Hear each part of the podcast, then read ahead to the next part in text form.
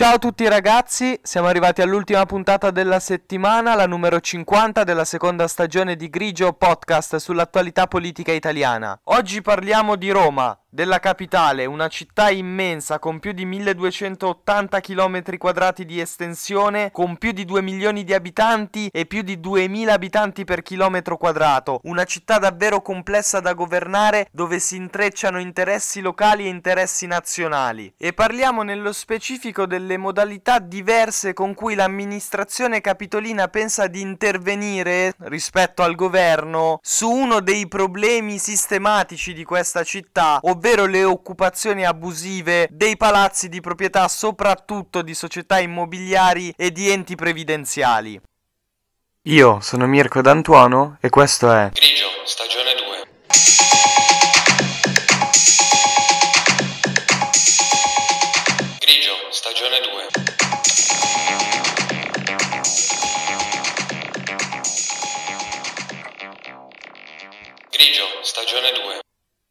Da una parte il ministro Matteo Piantedosi vorrebbe continuare con la linea che aveva seguito sia quando era capo del gabinetto nel 2018 dell'allora ministro dell'interno Matteo Salvini, sia quando è stato prefetto della stessa capitale dal 2020 al 2022 prima di diventare lui stesso ministro dell'interno. Secondo il ministro serve una linea dura, serve sveltire le pratiche di sfratto e serve soprattutto attuarle farli in maniera rapida e sistematica. Proprio per questo ha chiesto al comune di Roma di seguire quella lista che aveva compilato lui stesso da prefetto di Roma con gli edifici più importanti da sgombrare. Questa lista inizialmente aveva 29 edifici presenti al suo interno. Adesso però sono 27 perché il comune di Roma su due situazioni è già intervenuto. La prima riguardava l'occupazione da parte di 70 famiglie dell'ex clinica Villa Fiorita nel quartiere di Primavalle, un quartiere popolare di Roma. La seconda riguardava 150 persone di cui la metà erano dei minori che avevano occupato un palazzo dell'ex Impdai. In entrambi i casi ha fatto spostare tutti questi occupanti in case popolari. Questi due edifici erano presenti al secondo e al terzo posto della lista che aveva fatto il ministro Matteo Piantedosi quando era prefetto di Roma. Per comprendere meglio la diversità di approccio che intendono avere avere il governo e l'amministrazione capitolina guidata dall'esponente del PD Roberto Gualtieri, prendiamo un caso molto significativo e alquanto particolare. L'edificio di cui andiamo a parlare, che è occupato da quasi 14 anni, è nell'elenco di piante dosi al primo posto tra quelli che vanno sgombrati. Attraversa la zona orientale di Roma e si trova al civico 913 di via Prenestina, dove c'era un ex salumificio dell'azienda Fiorucci ed è occupato da 200 persone che provengono da 12 nazioni e 3 continenti diversi, Africa, Europa e America Latina. Pensate che questo edificio nel 2003 era stato acquistato dalla casa SRL del gruppo Salini Impregilo, che aveva speso 6,85 milioni di euro. Nel 2018 il tribunale ha sancito che lo Stato e il comune di Roma devono alla società 27,9 milioni di euro perché non avevano fatto sgombrare l'immobile e non lo avevano riconsegnato ai proprietari proprietari, i quali avevano presentato un progetto per costruirci palazzine residenziali e si erano impegnati a riservarne una parte per le famiglie in stato di disagio abitativo. Poi, il 27 marzo del 2009, sono arrivati gli attivisti del movimento che lotta per il diritto all'abitazione, blocchi precari metropolitani. La prima occupante fu Sara Linda Bautista Rontinto, che tuttora vive nello stesso edificio, una donna peruviana che gli occupanti chiamano l'alcadesa, ovvero la sindaca. Perché è un caso particolare? Particolare perché si è venuta a formare, dato che ormai è 14 anni che è occupato questo posto, una sorta di piccola comunità. Ma soprattutto, in questo posto che è conosciuto come Metropolis, è presente il MAM, ovvero il Museo dell'altro e dell'altrove, ideato da Giorgio De Finis nel 2011. Da allora 300 artisti hanno creato un'esposizione permanente con 600 opere. Ci potete trovare l'impressionante murales dell'artista Leo Mondo Nuovo e Nuovo è scritto N apostrofo uovo, oppure c'è una riproduzione del satellite terrestre La Luna, che dà anche il nome all'opera, di Massimo Di Giovanni, fatta con le travi dei tetti presenti nell'edificio occupato. E questo museo è visitabile, ogni sabato mattina arrivano tante persone per vederlo. Lo stesso ideatore, quando parla di questo museo, dice che è una sorta di barriera artistica, serve a proteggere le persone che hanno occupato e hanno creato questa sorta di piccola comunità in questo posto.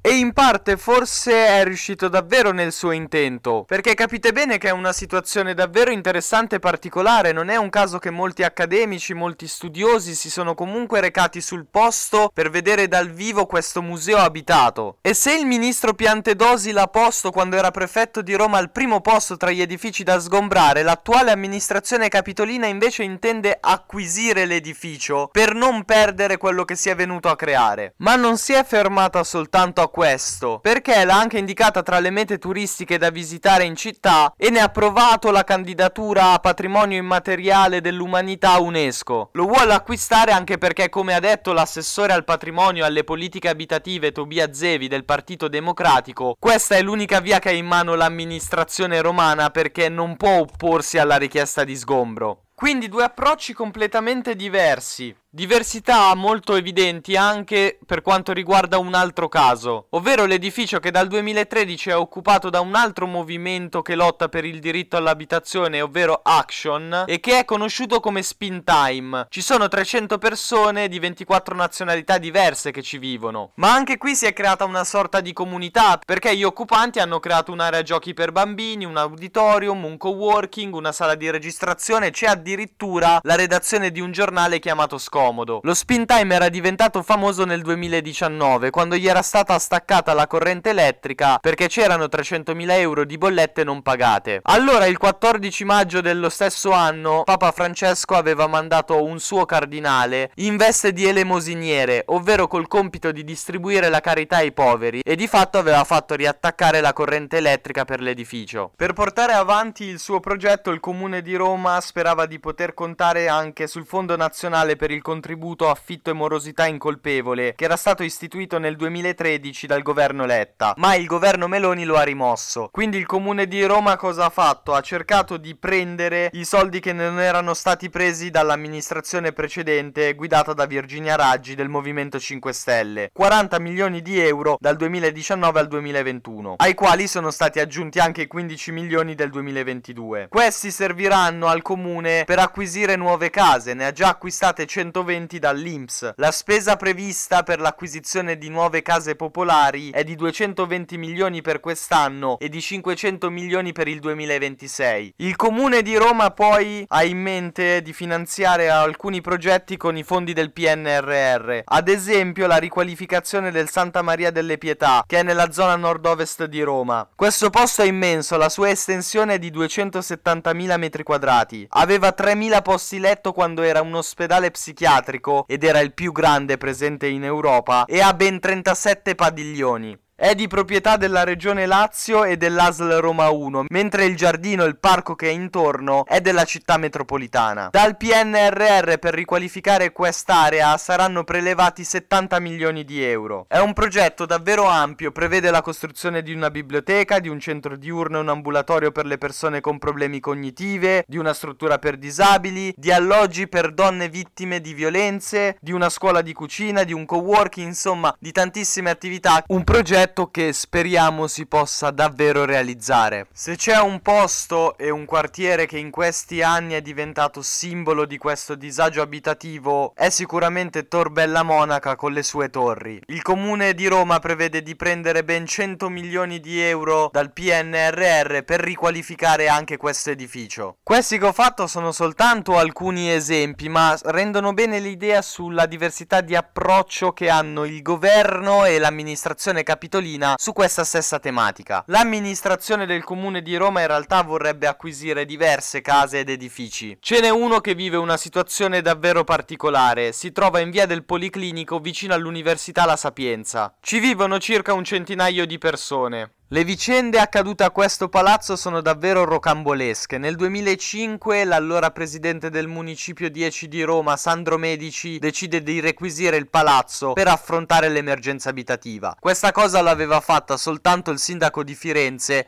Giorgio Lapira ne- negli anni 50. Da lì in poi si è creato davvero del caos per i vecchi affittuari e i nuovi assegnatari degli appartamenti requisiti. Ci sono stati tantissimi passaggi di proprietà. Il palazzo era di una società immobiliare chiamata Trea, che nel 2007 decide di venderlo a Araba Fenice, un'altra società immobiliare che però ha lo stesso amministratore di Trea. Nel 2010 c'è un altro passaggio di proprietà, interviene la DRC Costruzioni, che però finisce in un filone d'inchiesta per il fallimento della banca Terra Tercas. Inoltre, quattro anni dopo, nel 2014, la DRC Costruzioni fallisce, quindi il palazzo viene messo all'asta. In tutto questo, i condomini hanno dovuto rateizzare un debito di 100.000 euro nei confronti di Acea, la società comunale che gestisce l'acqua, per delle bollette non pagate. Nel 2017 sembrava che si fosse arrivati a un punto di svolta perché il comune di Roma stava per acquistare il palazzo. Ma poco prima, al curatore fallimentare, è arrivata un'offerta di 13 milioni di euro da parte della Loanca SRL, quindi un'ulteriore società che era controllata dalla Era Holding SPA. La cosa sembrava strana, quindi il sindacato degli inquilini che segue la vicenda dai tempi della requisizione, Asia USB, ha deciso di presentare alla Procura della Repubblica una denuncia perché questa offerta fatta dall'ennesima società che si proponeva di comprare l'edificio sembrava alquanto irrituale, essendo stata fatta fuori dall'asta. La compagnia immobiliare, come riporta il giornale online Il Post, sul suo sito web comunque parla di uno sgombro di un fabbricato occupato abusivamente e di una successiva riqualificazione. Nel mentre palazzo sembra essere tenuto in ottime condizioni dai condomini, che si sono organizzati e hanno creato anche un'associazione che gestisce le spese del palazzo. A far discutere maggioranza e opposizione c'è anche un altro edificio sul territorio di Roma. Questo è abbastanza famoso, credo che tutti ne abbiate sentito parlare già almeno una volta, ed è quello dove Casa Pound fa la sua formazione politica. Casa Pound Pound è il gruppo politico di estrema destra neofascista. Questo edificio si trova al civico 8 di via Napoleone III, nel quartiere multietnico dell'Esquilino. All'interno ci sono 20 famiglie. Sarebbe di proprietà dell'Agenzia del Demanio, ma è occupato dal 26 dicembre 2003 proprio da Casa Pound. In realtà questo edificio si trova al settimo posto della lista di piante dosi di cui abbiamo parlato in tutta questa puntata. A dicembre 2022 alla Camera dei Deputati si stava lavorando per convertire il legge il decreto legge anti-rave party. In quella sessione il deputato dell'Alleanza Verdi e Sinistra Angelo Bonelli aveva presentato un ordine del giorno, il quale testo chiedeva di dare rapida attuazione allo sgombro dell'edificio occupato da Casa Pound a Roma. Il governo aveva però dato un parere negativo su questo ordine del giorno. In generale quello che ci si auspica è che l'amministrazione romana guida del PD e il governo guidato dal centrodestra siano in grado di agire su queste situazioni di disagio abitativo presenti a Roma in maniera oggettiva, senza utilizzarle per strumentalizzazioni politiche. La sinistra in generale, oltre a tutelare quelle che sono dei bei esempi di comunità come quelli che abbiamo citato prima, deve essere anche capace di accettare che non tutte le situazioni di abusivismo e di occupazione siano come quelle e che quindi a volte è necessario intervenire con più decisione per riuscire a garantire davvero il diritto all'abitazione a chi ne ha bisogno. E invece la destra deve dimostrare coerenza nella sua volontà di seguire la linea dura dettata dal ministro dell'interno Matteo Piantedosi e non utilizzarla soltanto quando si tratta di sfratti di edifici occupati da persone vicine a movimenti politicamente più a sinistra che a destra. La situazione comunque avete capito non è facilissima. In ogni caso mi terrò aggiornato e vi terrò aggiornati. Nel mentre vi ringrazio per avermi ascoltato anche questa settimana. Ci risentiamo la prossima con la puntata numero 51 della seconda stagione, sempre qui su Grigio Podcast.